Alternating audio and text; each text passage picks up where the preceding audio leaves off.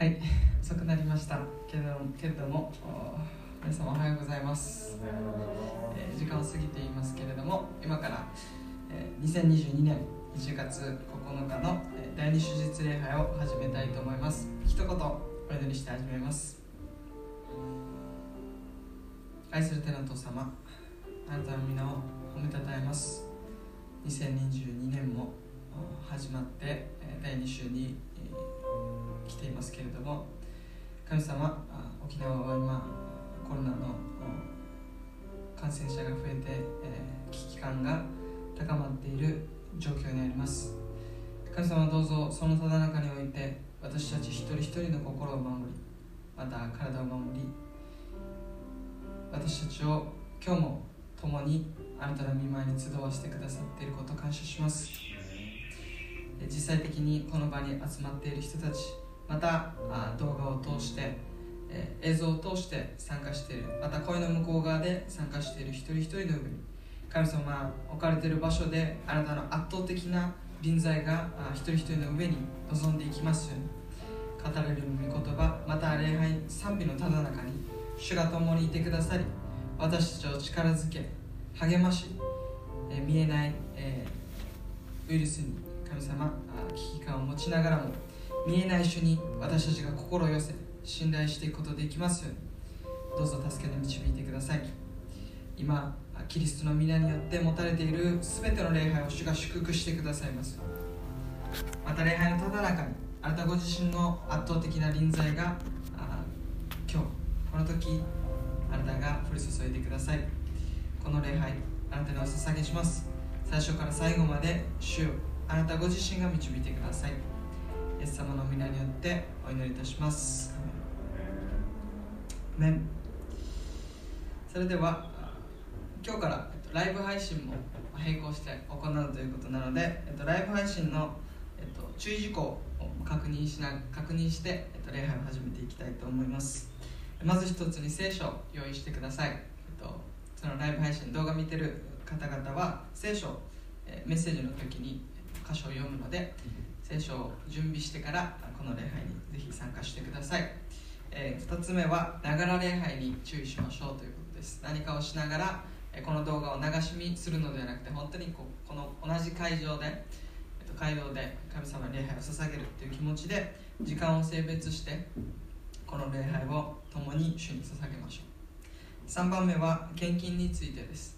今日実際に、来れてない方々はまた次回参加できる時のために、献金を別で取っていただいて、また参加一緒に、この場所で礼拝を持てる時に、えお捧げください、この3点を注意して、もらえればいいなと思っています。それでは、礼拝を始めていきましょう。お立ちになれる方立ち上がって共に少々告白しましょう。詩篇の100編の1節から5節です。せーの。全地を主に向かって喜びの声を浴びよう。喜びを持って主に仕えよう。喜び歌いつつ見舞いに来たれ。知れ主こそ神。主が私たちを作られた。私たちは主のもの。主の民。その牧場の羊である。感謝つつ主の門に。賛美しつつその大庭に入れ。主に感謝し皆を褒めたたえよ。主は慈しみ深くその恵みは常しえまで。その真実は世々に至りアメン。私たちの主に礼拝を捧げていきましょう。アメン、えーコロナ禍にあってもコロナは神様に勝てません。はい、えー偉大なる、えー主を、褒めたたえていきましょう。ハ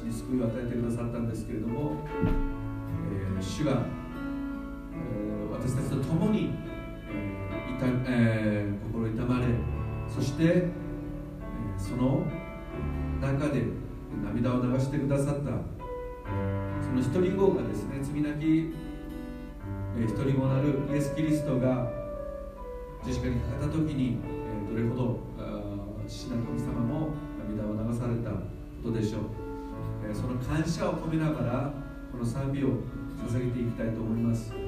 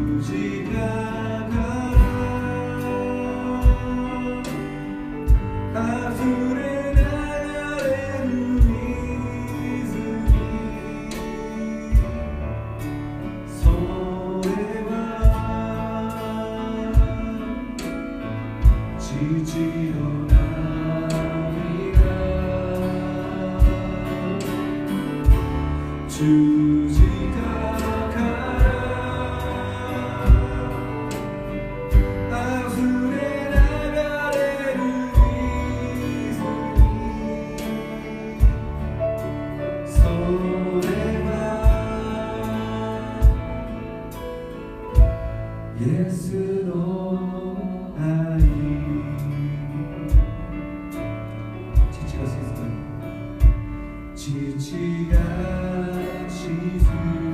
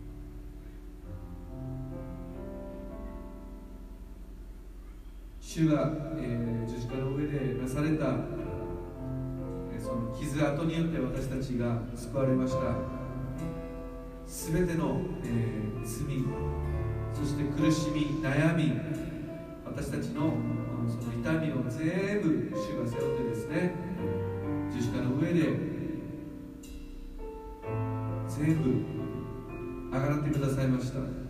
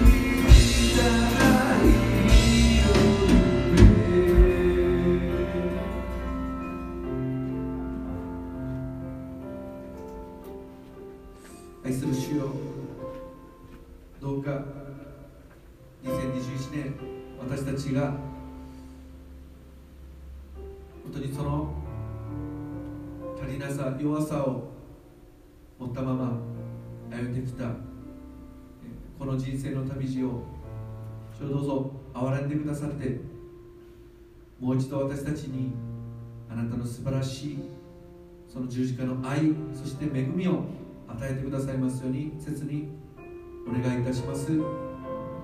どうかこの2022年もあなたのその傷跡を私たちが覚えてあなたが打たれたその釘そして書かれたその十字架を私たちのためであったことを忘れずに毎瞬間毎日生きることができますように主よう。どうぞ私たちの心の中に、えー、あなたが座して収めてくださいますようにお願いします。この礼拝の中にもあなたが豊かに、えー、お望みくださいますようにご臨在くださいますようにお願いします。この礼拝の最初から最後までを全部あなたにお委ねします。期待します。愛する主イエスキリストの皆によって感謝してお祈りいたします。アメン。主に英語の拍手を捧げましょう。どうぞお茶つきください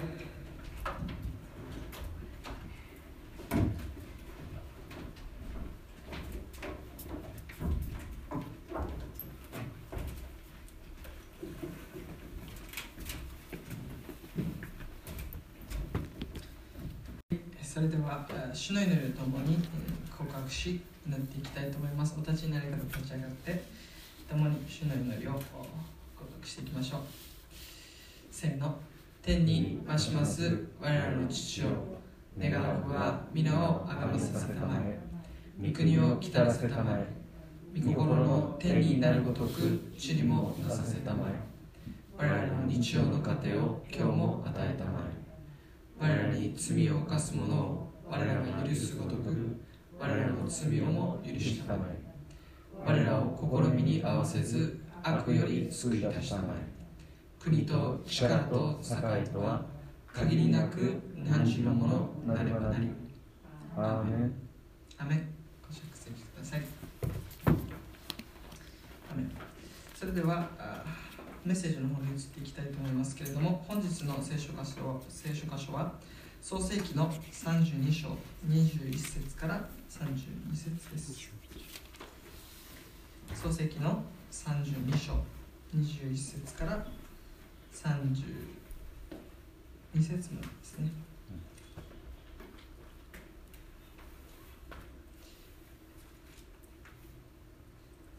聖書を持っている方はぜひ一緒にお開きください。創世記の32章の21節から32節です。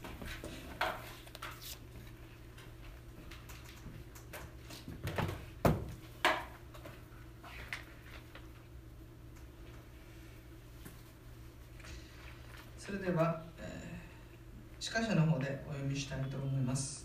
創世記の32章21節から32節ですお読みしますこうして贈り物は彼より先に渡っていったが彼自身はその夜宿営にとどまっていた。その夜彼は起き上がり2人の妻と2人の女奴隷そして11人の子供たちを連れ連れ出し野木の私私場を渡った。彼らを連れ出して川を渡らせまた自分の所有するものを渡らせた。ヤコブが一人だけ後に残るとある人が夜明けまで彼と格闘した。その人はヤコブに勝てないのを見て取って彼のもの彼の桃の桃の関節を打った。ヤコブの桃の関節はその人とその人と格闘しているうちに外れた。するとその人は言った。私を去らせよ。夜が明けるから。ヤコブは言った。私はあなたを去らせません。私を祝福してく祝福してくださらなければ。その人は言った。あなたの名は何というのか。彼は答えた。ヤコブです。その人は言った。あなたの名はもうヤコブとは呼ばれない。イスラエルだ。あなたが神とまた人と戦って勝ったからだ。ヤコブは願っていった。どうかあなたの名を教えてください。するとその人は一体なぜ私の名を尋ねるのかと言ってその後その場で彼を祝福した。そこでヤコブはその場その場場所の名をペネールと呼んだ。私は顔と顔を合わせて神を見たのに私の命は救われた。という意味である。彼がペネールを通り過ぎた頃太陽は彼の上に昇ったが彼はその桃の桃のた桃のために足を引きずっていた。こういうわけでイスラエルの人々は今日まで桃の関節の上の腰の筋を食べない。ヤコブが桃の関節腰の筋を打たれたからである。アメ今日はこの箇所から「ヤコブのように」という説教題でなっている宣教師にメッセージを取り付いていただきたいと思います。よろしくお願いします。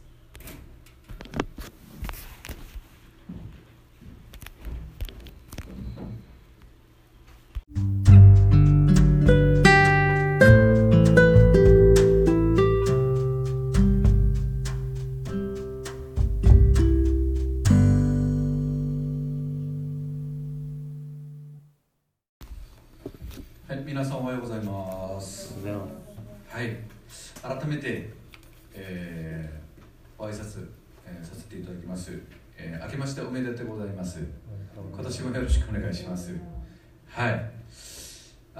年になってですねもう10日経ってます。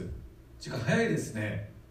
あの新しい年になったわーってなったのがもう昨日みたいな、えー、感じなんですけどももう10日ほど、え、経っております、えー、皆さんいかが、えお過ごしでいらっしゃいましたでしょうか、え今日はですね、え今まあ、ここにも、えー、皆さんが集ってくださっていますけれども、えー、オンラインで礼拝を捧げている方々もいらっしゃるかと思います、えー、オンラインで礼拝を捧げている方々そしてここにいらっしゃる皆さん、えー、新年の計画は、えー、今立てて、えー、いますでしょうか。はい、まあ、いろんな計画を立てておられることと思いますけれども、今ですねあのあいにくっていうか今ちょっとコロナの変異型ですね、えー、オミクロン株が、えー、もう今急速度で、えー、広まっている。これはこの沖縄だけじゃなくて、えー、世界的に、えー、そういう今感じで拡散されています。で、えー、オミクロン株はですねあのデルタ株とか、えー、原型のそのオリジナルのそのコロナウイルスよりは、えー、感染力はものすごく強いんですけれどもこう症状は結構軽いらしいですけれども、まあ、これでなんかあコロナがこれでなんかか風邪みたいな感じで収束するんじゃないのかなというふうに、えー、こうそのような感じで考えてる方々もいらっしゃる博士たちがですねいるらしいですけどもでも安心ができないのがこのオミクロン株は子供たちに危ないんだそうです。特にこの、まあ、乳児、えー、血のみの、えー、子供たちにはものすごく危ないんだそうです。こうコロナの最初の最初方はあのこうお年寄りの方々にちょっと危ないっていう感じだったんですけどもこれはちょっと逆ですね。まあ、とにかくこれは気をつける必要があるかなと思います、えー、どうか神様がですね、えー、皆さんを守ってくださいますように、えー、お祈りいたします、え私今ちょっとこうあまりこう寝てなくてこの場所に立っていますので、えー、あまり寝てないと何が起こるかと言いますと言葉がちょっとなんかあのちゃんとした日本語が出るかどうかちょっと自分が判断できなくなる。あのいろんな単語をが頭の中に浮かぶんですけどもこれを選ぶかなこれを選ぶかなみたいな。それがちょっと時間にかかりますので。はい。ちょっとお許しくださいませ。はい。さてと、えー、メッセージに入りたいと思いますけど皆さんこの天国御国ですよね。天国は、え攻める者のものという言葉えーお聞きになったことはありますでしょうか？天国は、えー攻める者が、えー勝ち取るものという言葉があります、えーこれまあ有名ですけどね。であのこれはあのナテールが作った言葉じゃなくて、えーもしくはその誰かがこう作ったクリスチャンが作った言葉じゃなくてイエス様がマタイの福音書11章の12節で、えー語られた言葉であります、えー11章のマタイの福音書11章の12節はにはこういうふうに書かれています。バプテスマのヨハネの日から今に至るまで天の御国は激しく責められています。そして激しく責める者たちがそれを奪い取っています。はい。天国をですね御国を責めて奪い取るんですって。ん？みたいな。ちょっと違和感感じる方いらっしゃるんですか？なんかあのイエス様によって今自分は救われて後で天国に行くから御国天国は自分のものになっちゃうの？と、まあ、そういうふうにだからこの言葉にちょっと違和感がある。なんで責める必要があるのかな？みたいな。はい。ですからそれも間違っておりません。あのそれも正しいあの考え方なんですけれども。でも私たちのその信仰信仰はですねただこうじーっとしているだけでこう維持できるものじゃないんですよね。私たちはこうイエス様を信じた時に、えー信仰が与えられるんですよもちろん救われたと同時にあイエス様を信じる主は私の主なんだと。キリイエス・キリストは私の主なんだという信仰。そしてあ主のために生きようと、まあそまあそのような、えーそれを信仰それをなんか続くのを信仰生活というんですけどもそれは決してなんかじっとしてるだけで成長するわけではありません。であの私たちその私たちの救いもそうなんですけども確かにイエス・キリストを主と告白した時に救われたんですね。でも今私たちはその救いの、えーその最中にあります。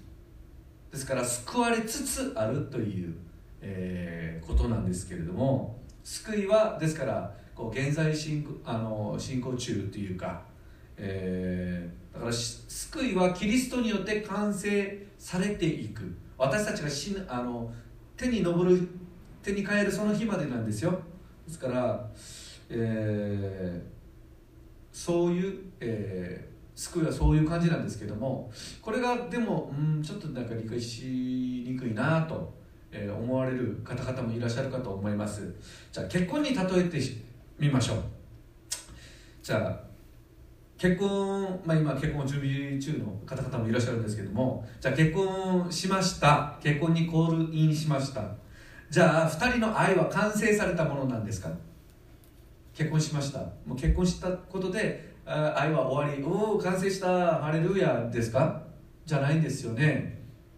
結婚した後にも2人は積極的に積極的にですよ。努力し合わなければなりません。だからいやあなたは愛してくれ俺はしないみたいな、えことでは愛は完成いたしません。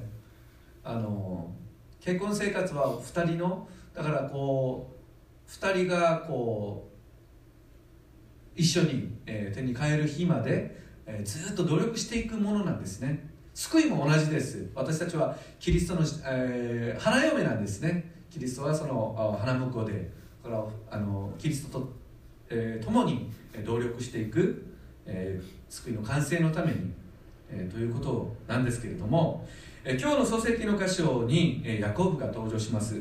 でヤコブの、え今日の箇所で出てくるその姿を通して私たちのその信仰の態度信仰の体制がどうあるべきかそれが描かれているとお思いますね、えそれでは、えー創世記30今日は2章なんですけども、えー21節から23節をもう一度、えーお読みさせていただきたいと思います。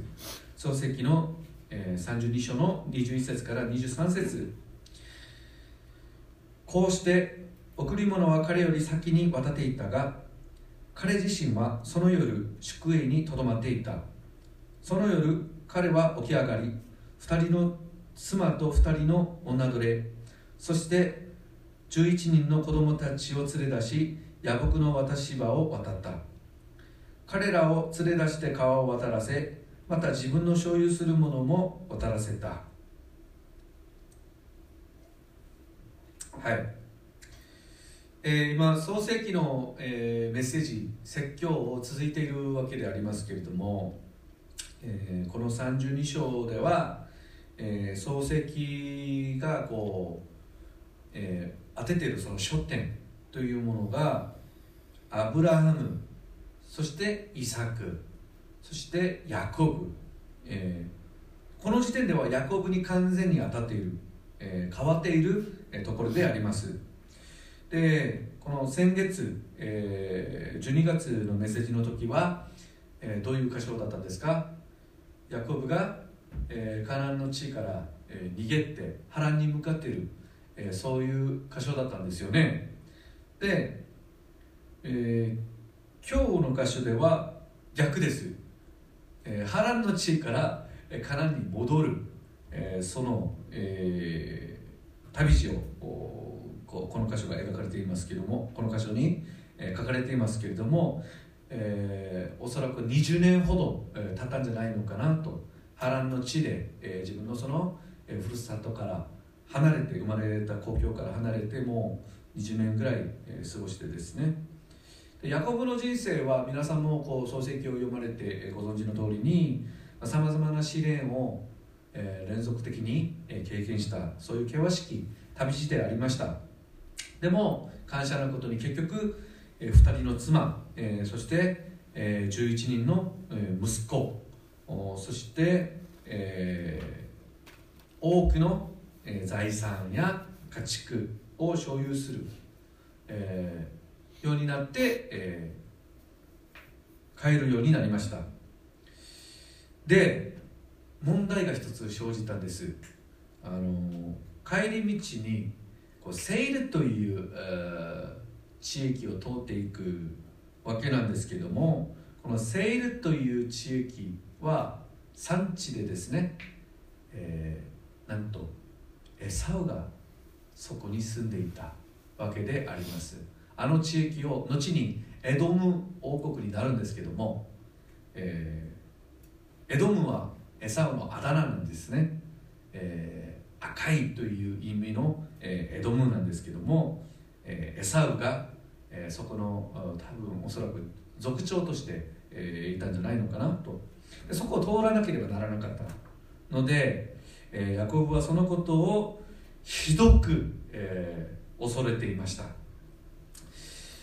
えー、シュトエストキーとかオバデア書を読んでみるとセイル産地エドムンというところがどういうところか、えー、ちょっとその説明が出てくるんですね。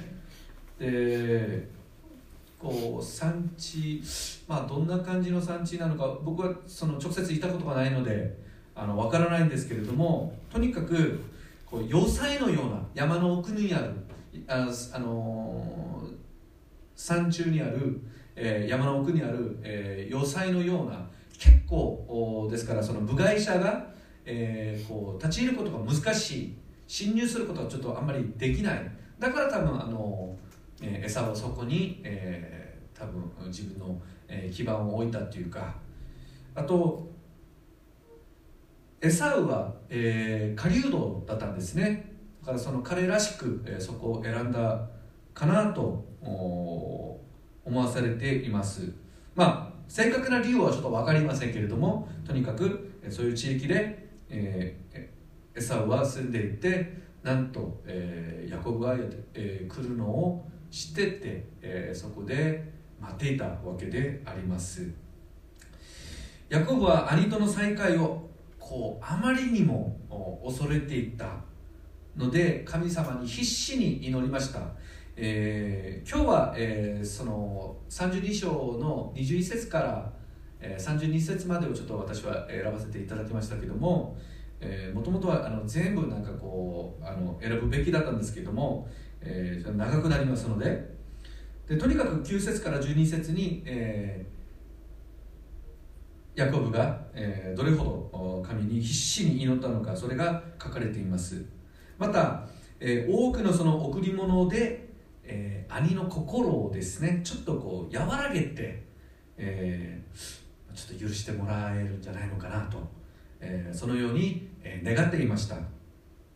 でここで、えーこのヤコブがそのように祈ったり贈り物を送って、えー兄の心をちょっとなんか和らげようとした。そういう姿から私たちはちょっと一つ学べることがあるんじゃないのかと、私は思いました、えーどういうことかと言いますと彼は確かに非常に恐れていました。非常に恐れてて多分足もすごいなんかカタカタしていたかもしれません。で一番こう会いたくないっていうかもうなんか全然あのもうできればちょっとどこ通り過ぎたいとあのそういう自分の兄だったんですけれどもでも逃げなかったんですね。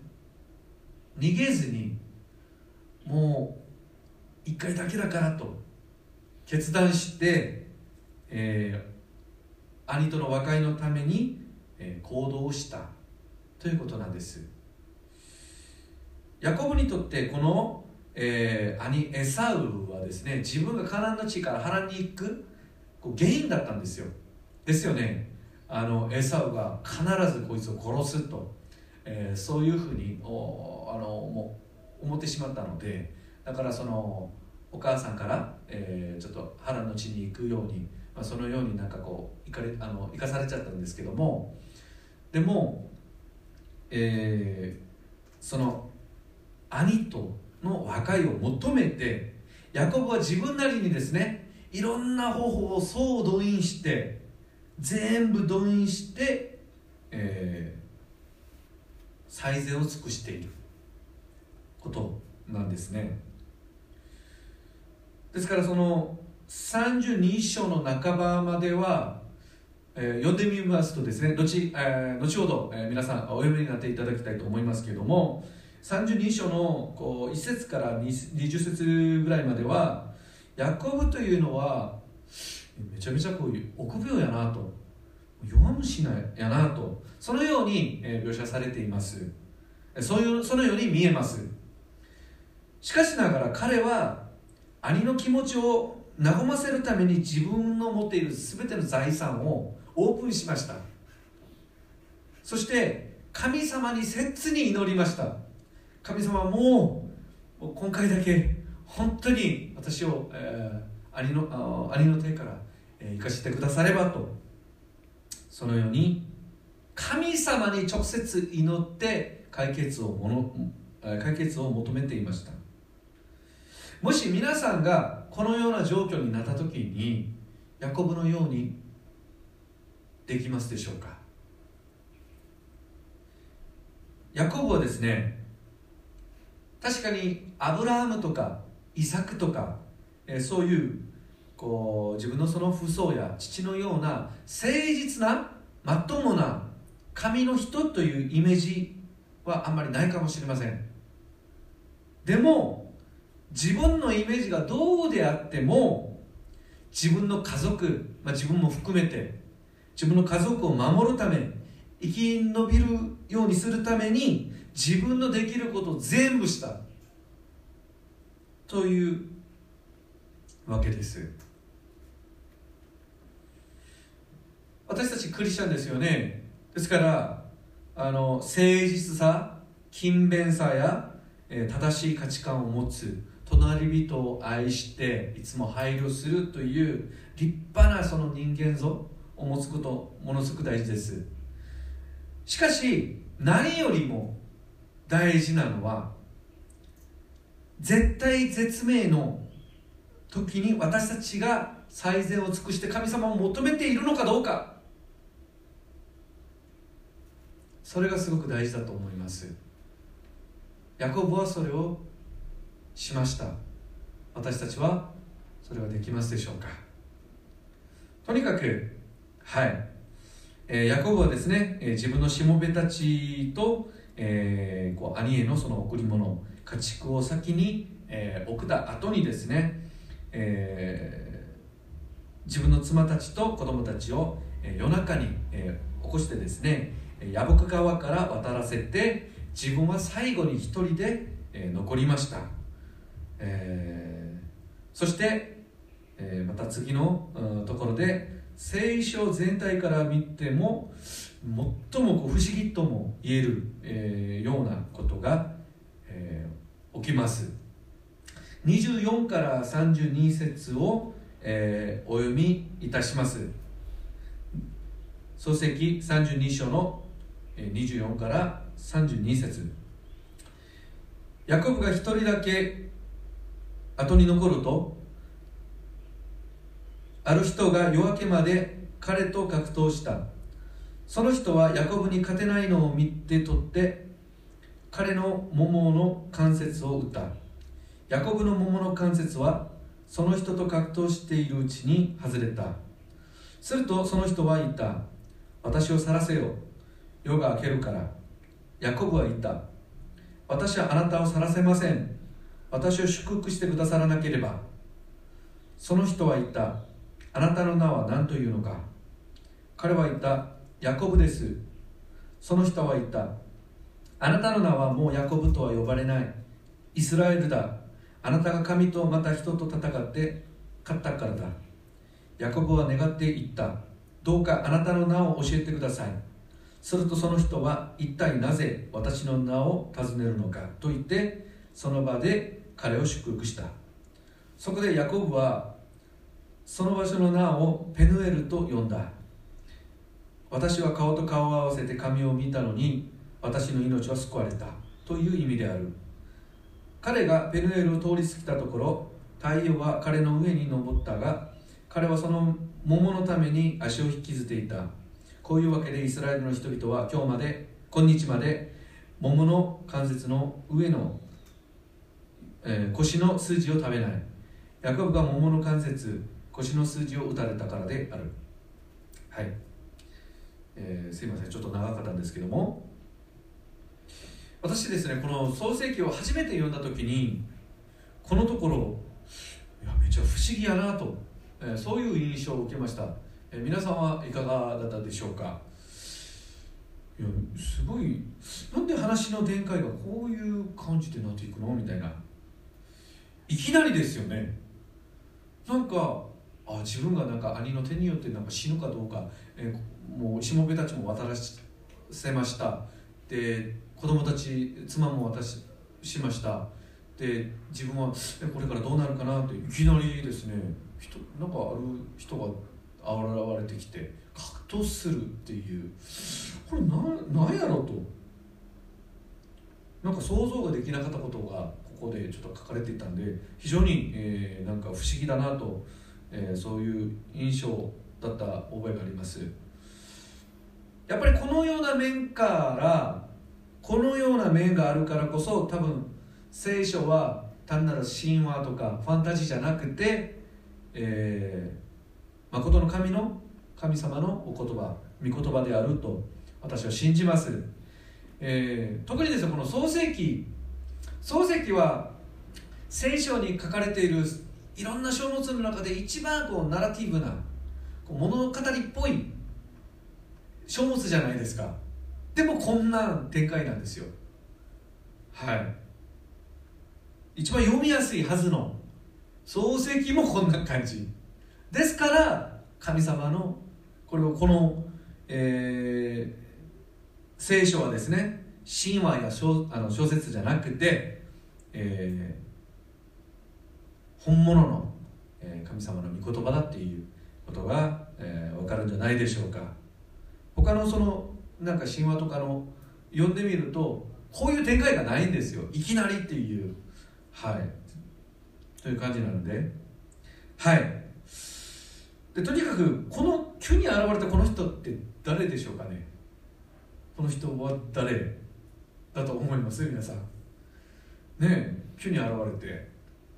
でこの人においてもえいろんな解釈があります。例えばその天使長のミカエルだとか。で神様ご自身が現れたとか。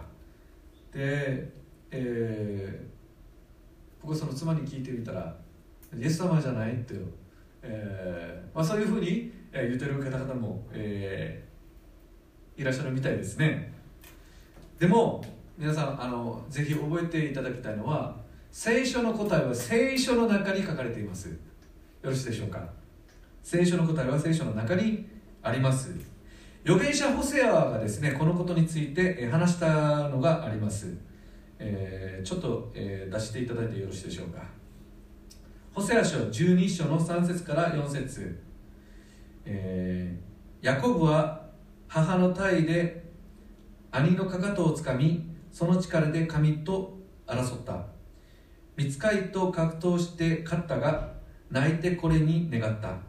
ペテールでは神に出会い神はそこで彼に語りかけた。はい。誰と格闘したと書かれてるんですか？誰とか？見つかいと。見つかいと格闘した。はい。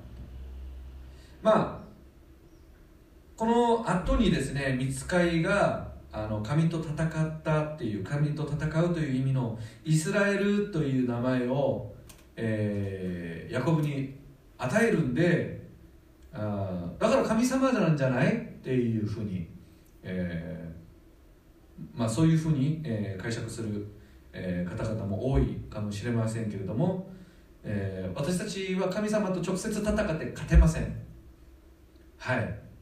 もう戦うっていうこと自体が成り立たないっていうか。イエス様もそうですね。この時イエス様もしイエス様が現れたとしても私たちはイエス様と戦えません。戦うこと自体が成り立たないし戦っても勝てません。ですからはい。見つかりだと思うのがちょっと自然かなと思いますけども。でも皆さんすごいこうすごい箇所ですよここ。普通見つかりはですね見つかりは要するに天使ですよね。天使は一般的に一般的かどうか分かんないですけど一人で人間18万5千人ぐらいを殺せるんです。天使一人でですよ、人間の18万5千人を殺せるですね。それどどどういう根拠でそういうことを言ってるのって聖書の答えは聖書の中にあります。はい、えー、よろしいでしょうか？じゃあこれをちょっと一緒に読んでみましょうか皆さん。はい。よろしいでしょうか？せーの。その夜主の使いが出てきてアシリアの陣営で18万5千人を撃ち殺した。人々が翌朝早く起きてみるとなんと彼らはみんな死体となっていた。はい。私は嘘をついておりません。はい。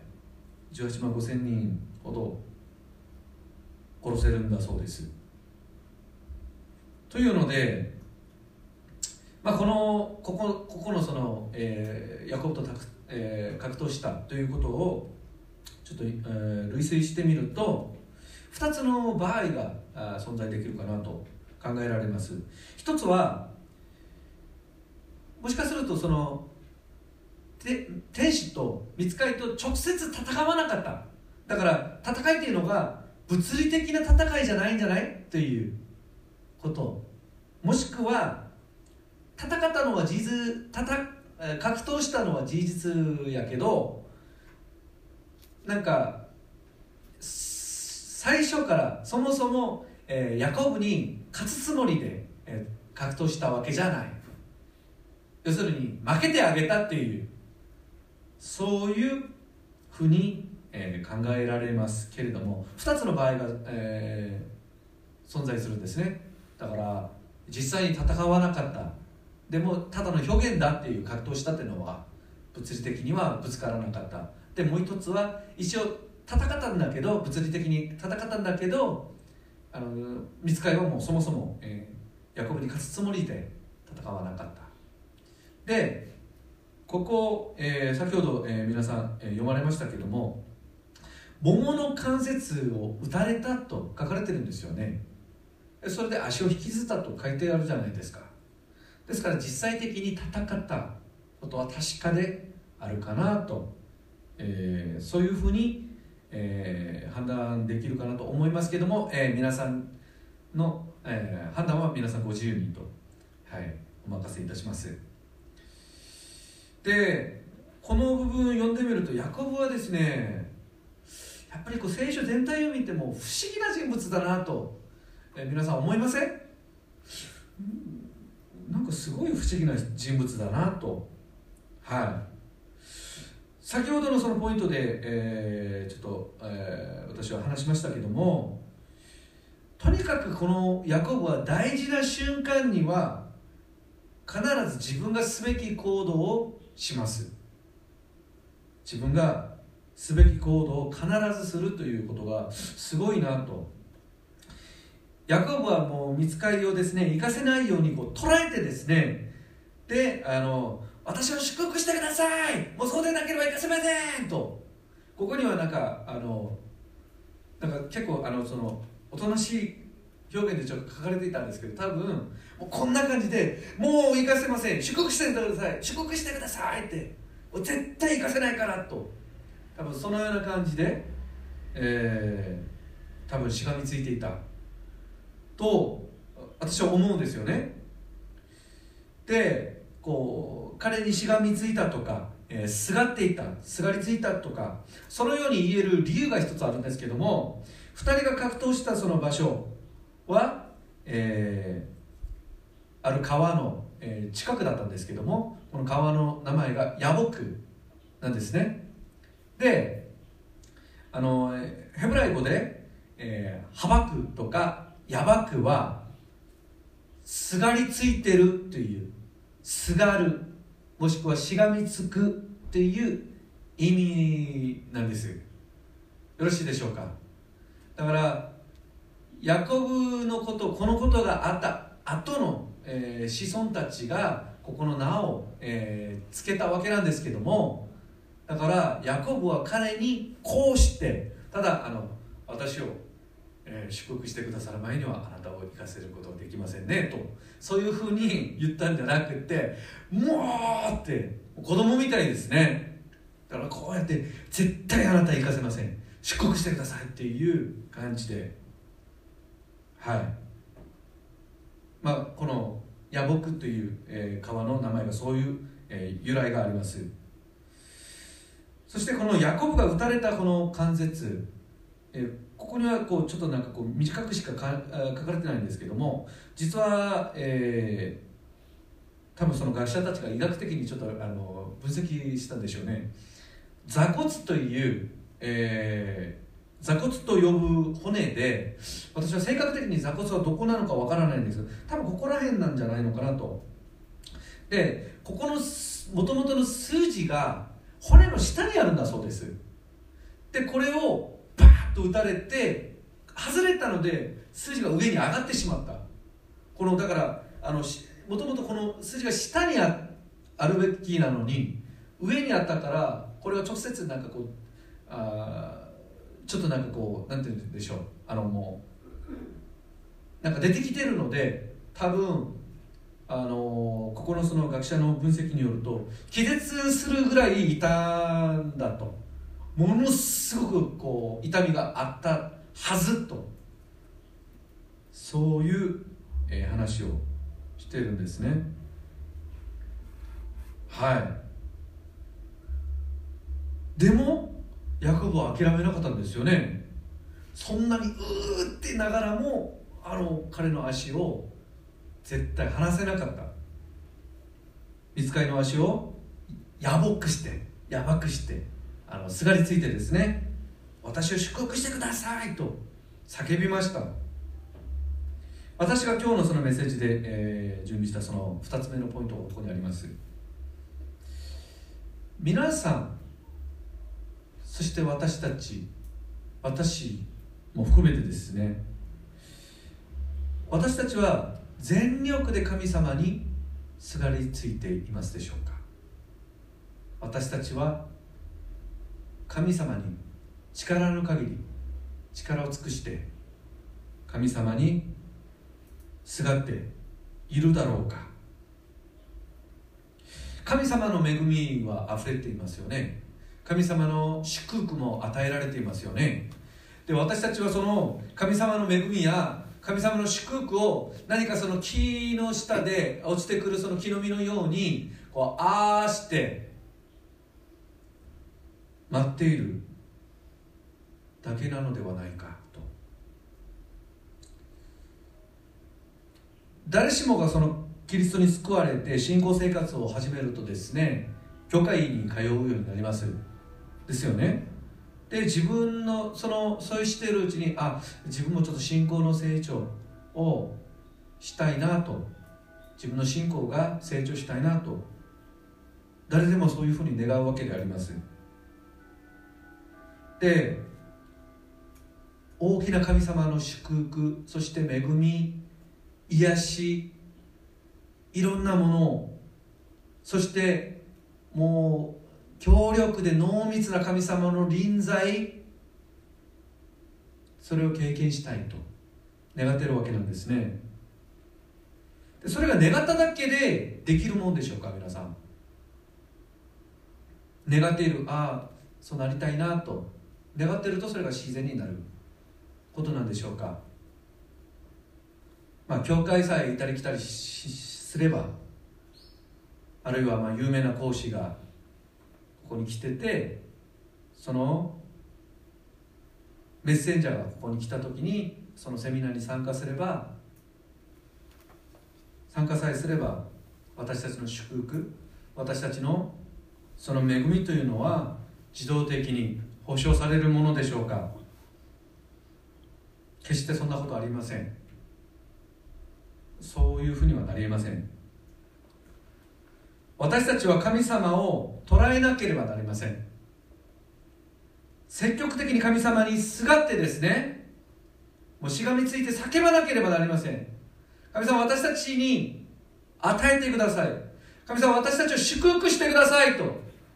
あなたのその限りのない恵みを今日も与えてくださいと。そういうふうにしがみつかなければなりません。もう私を祝福してくださらないなら私はあなたを離れませんよと。決してこれをこの手を離せませんと。そのような信仰の態度が必要なんじゃないでしょうか。私のその進学の時代ですね。あの学院長であり、まあ、有名なここにも来られたことありますけれども、えー、ここにいる本木先生や、えー、のぞみえー、姉妹そして、えー、由美姉妹の、えー、恩師であられる太田先生がこういつもこう言われた言葉があります。同じことばっかりしてな新しいことが生まれる新しいことになれることを考える。それを願ってるの。アホや。と。はい。同じ種をずっと植えて私身がなることを願ってるの。それはアホや。太田先生はいつも、えー、そのように、えー、おっしゃってたんですけどもはい。またそのある集会でですね私あのまあ今若い世代にものすごく大きな影響を与えている長澤貴文先ほども、えー、アシャキザートという、えー、曲も長澤貴文牧師が作ったものなんですけどもこれはとっても影響力のある、えー、人なんですね。で彼があある集会でこのようなことを話したことあります。よ自分が小さい時日本の教会の目標はこの日本人の人口の1%をえー、超えることだと。このクリスチャンがですね 1%, を超え1を超えて 2%3%4% その以上になることだったと。でも自分が30年経ってみてこの日本の教会日本を見てても今もそのままだと。ずっと同じ目標を上げてていると。でその日本で救われて日本でクリスチャン生活をしている方であるならば誰でも分かる誰でも知っている祈り課題が一つあります、まあ、皆さんもご存知です。それは日本のリバイバルが来るようにと。日本がリバイバルされるようにという祈り課題ですね。でここで皆さんに私は質問したいと思います。そのリバイバルが来るために皆さんは今何を知っていますでしょうか？私たちの祈り課題もう明らかですね。日本のリバイバルが来るように日本のリバイバルが起きるようにと日本の教会がそしてこの日本中がリバイバルされるようにと願っている。確かですけれどもそのために私たち一人一人は今現在何をしているのか。ただ普通にああまあいつか時になれば誰かの手によって、まあ、誰かの何かのその事件によってまあしが時間が経っていけば自然リバイバルが来るはず。と信じてるんじゃないでしょうか。日本にリバイバルが起きるためにはですねこれは私の判断なんですけども私の分析なんですけども日本全体が変わらなければなりません。日本のリバイバルが来るためには日本全体が変わらなければなりません。で日本が変わるためには日本人が変わらなければなりません。でこの日本人が変わるためには日本の教会が変わらなければならないし日本の教会が変わるためには日本のクリスチャンがその教会にその小教会に属しているクリスチャンが変わらなければなりません。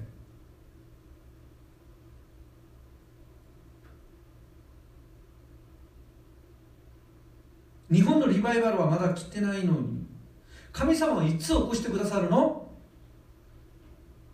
うん。神様の準備はもう終わっています。神様の神様からの準備はとっくに前遠く前に終わっています。準備しておられます。いつでも。できるように。リバイバルを願っている日本の教会日本のクリスチャンが神様にしがみついて神様と格闘しなければなりません。起こしてくださいと。このリバイバル他の国では全部起こってんのになんでこの国だけ起こしてくださいと。そうでなければリバイバルは次の世代になってもその次の世代になっても足踏みと言いますでしょうか。もうずっと同じ感じになってしまう。と思います。27節と28節。その人は言った。あなたの名は何というのか。彼は言った。ヤコブです。その人は言った。あなたの名はもうヤコブとは呼ばれない。イスラエルだ。あなたが神とまた人と戦って勝ったからだ。イスラエルという言葉の名前の言論的な意味としては神と戦ったということが当てます。その意味になりますけどもでも実際的な解釈をするとイスラエルという名前の意味は神の統治者という意味になります。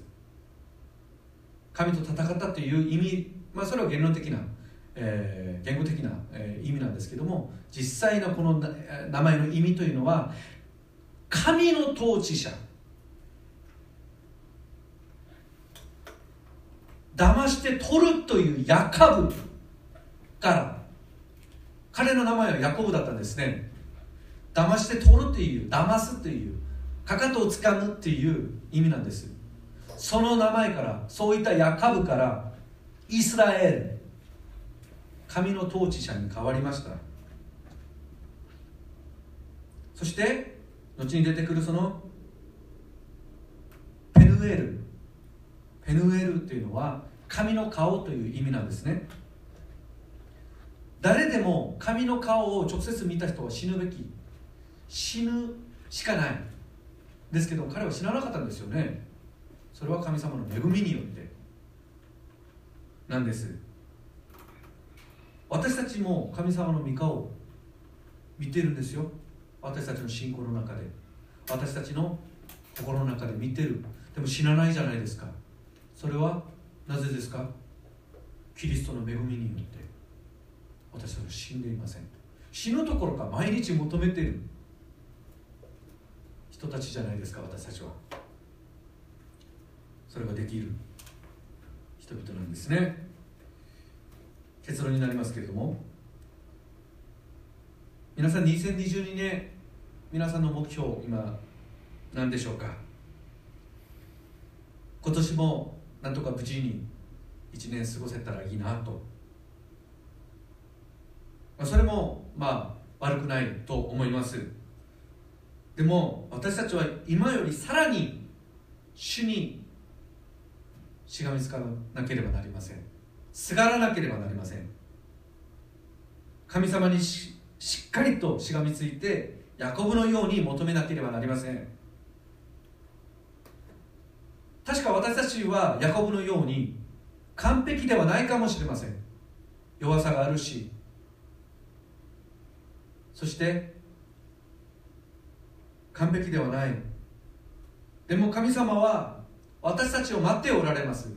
私たちが積極的に神様の足をしがみつく。神様のところに近づいてですね叫び求めることを神様は待っておられる。私は上論で言いました。天の国は責める者が奪い取るんだと。天の国は責める者のものだと。完璧ではなくてもいいです。ヤコブは神の統治者になりなったんですよ。私たちはヤコブよりもっと神様に近づける。キリストのゆえにキリストの十字架のゆえに神様に近づけるものになったじゃないですか。今年はですね私たちもヤコブのように必ずご自分の生活そしてご自分の家族そして私たちが通っているこの教会が成長して何か変化が起こりますように私たちの個人個人の一人一人の信仰が成長できるように努力していこうではありませんか。皆さんをイエス・キリストの皆によってそうなりますように祝福してお祈りいたします。一言お祈りいたします。愛する天の父なる神様あなたの素晴らしい皆を褒めたたえます。私たちはちょっと受け身的なところになっていたかもしれません。なぜ私は祝福されないの？なぜあの人のようになぜこの人のようになぜあの先生のように私はそれが経験できないのとそのように考えていたかもしれません。でも今日の箇所でヤコブはヤコブは未熟なそしてずる賢いところもあり完璧な人間像を持っている人ではなかったんですけれどもあなたは彼をヤカブからイスラエル神の統治者と呼んでくださいました。その名前を与えてくださいました。私たちにもみんな神様が与えてくださいました。あなたはイスラエルだよと。あなたはイスラエル。私はあなたを祝福する。神様今年私たち本当に積極的に自分の意思であなたの足にすがりついたつきたいと思います。どうぞ私たちの信仰を成長させてくださいますように。私たちに何か小さなことでも変化が起こるように主をどうぞ導き助けてください。あなたに期待して感謝して愛する主イエス・キリストの皆によってお祈りいたします。アメン。